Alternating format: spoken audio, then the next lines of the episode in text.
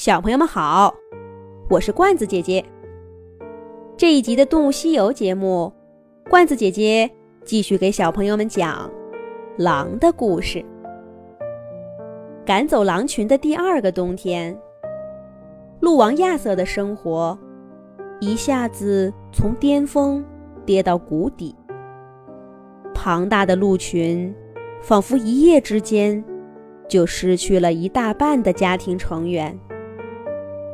鹿王亚瑟用鼻子拱着那些倒地不起的伙伴们，用脚轻轻踢打他们。然而这一切都是徒劳的。剩下的鹿也懒懒散散的，比任何一个冬天都更没有生气。鹿王亚瑟曾经带着鹿群跟狼正面交锋。面对来找麻烦的灰熊玛丽，也毫不畏惧。可是现在，在这样神秘莫测的瘟疫面前，伟大的鹿王亚瑟束手无策。他只能仰望天空，一遍遍地问：“这是为什么？”可他的头顶上只有一群太平鸟，落在光秃秃的树枝上。唱着他听不懂的歌。不过这一天，这群叽叽喳喳的小家伙给鹿王亚瑟带来一个奇怪的消息：“啾啾啾，啾啾啾！亚瑟，你知道吗？农夫家的羊圈又被袭击了。”什么？亚瑟惊奇的抬起头。暂时忘记了自己的烦恼。怎么会呢？狼群不是早就被赶走了吗？谁会干这种事儿？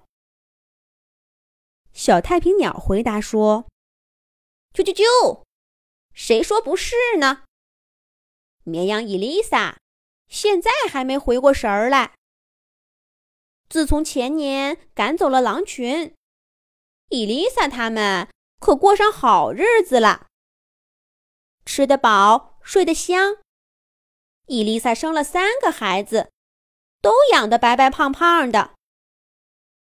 可是昨天晚上，伊丽莎哄着孩子们睡着了，她刚闭上眼睛，就听见羊圈的门儿被吱吱呀呀的给推开了。亚瑟插了一句说。我记得伊丽莎说过，羊圈的门儿都是锁着的呀。小太平鸟点点头说：“啾啾啾，以前是呀，可是自从赶走了狼群，农夫就变懒了，常常就忘了锁门。”伊丽莎听到声音，赶紧睁开眼睛，她看见两个黑影儿。轻手轻脚的朝他走过来，眼睛里还闪着绿光。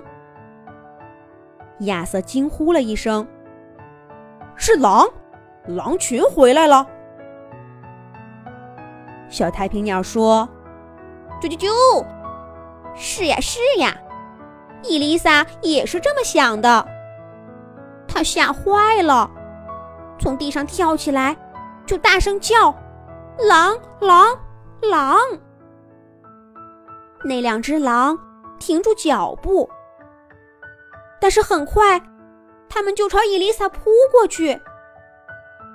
伊丽莎一边叫，一边在羊圈里乱跑，想把狼的注意力给吸引过去，保护孩子。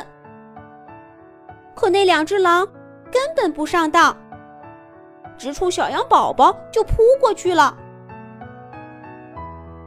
亚瑟赶忙追问：“然后呢？然后呢？”小太平鸟不紧不慢地说：“啾啾啾！”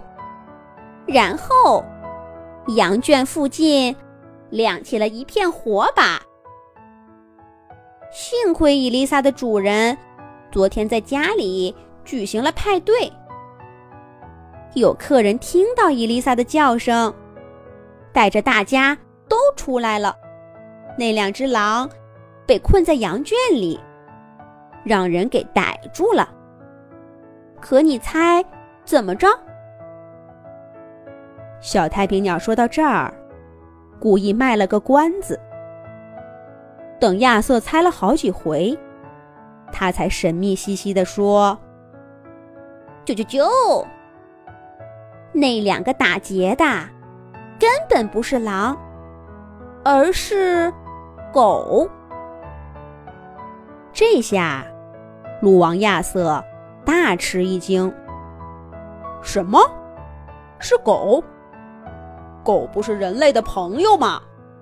生活在人类家里，有吃有喝，怎么会干这种事儿？小太平鸟站在树枝上，跳过来，跳过去。它头顶的毛来回抖动着。啾啾啾！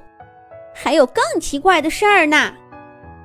这两只狗被抓住以后。说他们是猎人家养的猎犬，这不是他们第一次去羊圈搞偷袭啦。只不过以前的事儿都被算到狼头上了。狼群被赶走以后，他们安静了一阵子。昨天，他们以为伊丽莎家里搞派对，乱哄哄，没人听到，这才冒险出来的。哎，真是想不到，这些猎犬会干这种事儿。太平鸟的话让鹿王亚瑟陷入了沉思。也许有狼群的日子并没有那么坏。那时候家里的鹿一个比一个健壮，有活力。亚瑟常常带着他们在林间、在草地上奔跑。小鹿宝宝们在妈妈的带领下，努力跟上大家的脚步。时刻有狼群在身后的危险，让鹿群从不敢松懈下来。有了好身体，才能在跟狼的对抗中生存下来。如果依旧是那样，是不是这场流行瘟疫就不会让鹿群失去那么多伙伴，而不用争抢食物？